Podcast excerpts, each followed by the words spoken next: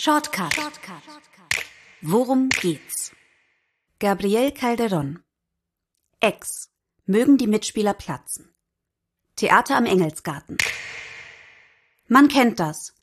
Eine Familienfeier steht an mit all den Leuten, die man immer schon nie gern wiedergesehen hat. Man versucht, heikle Gesprächsthemen zu vermeiden. Politik. Niemals über Politik reden.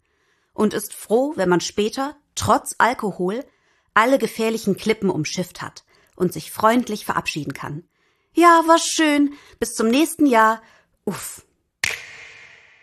Eine besondere Bewandtnis hat das Weihnachtsessen, das die 30-jährige Anna ausrichten will. Alle ihre Familienmitglieder sind bereits tot.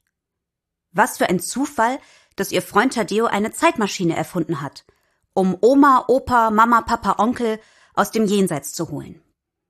Anna will nicht nur die Feier nachholen, die sie zu Lebzeiten nie hatte, sie will vor allem wissen, was in ihrer Familie passiert ist. Ihre Mutter hat sie zeitlebens von ihren Großeltern ferngehalten, der Vater ist viel zu früh verstorben und auch um den Onkel gibt es ein dunkles Geheimnis. Das klingt nach einer wilden Mischung. Ist es auch. Aber diese verrückte, perfekt schnurrende südamerikanische Komödie hat einen ernsten historischen Hintergrund. Die Jahre der Diktatur und des Guerillakampfes. Jede Familie hat auf der einen oder anderen Seite irgendwas damit zu tun. Doch bis vor kurzem hat niemand darüber gesprochen, eine Aufarbeitung hat nicht stattgefunden. Und so steht Anna für eine ganze Gesellschaft.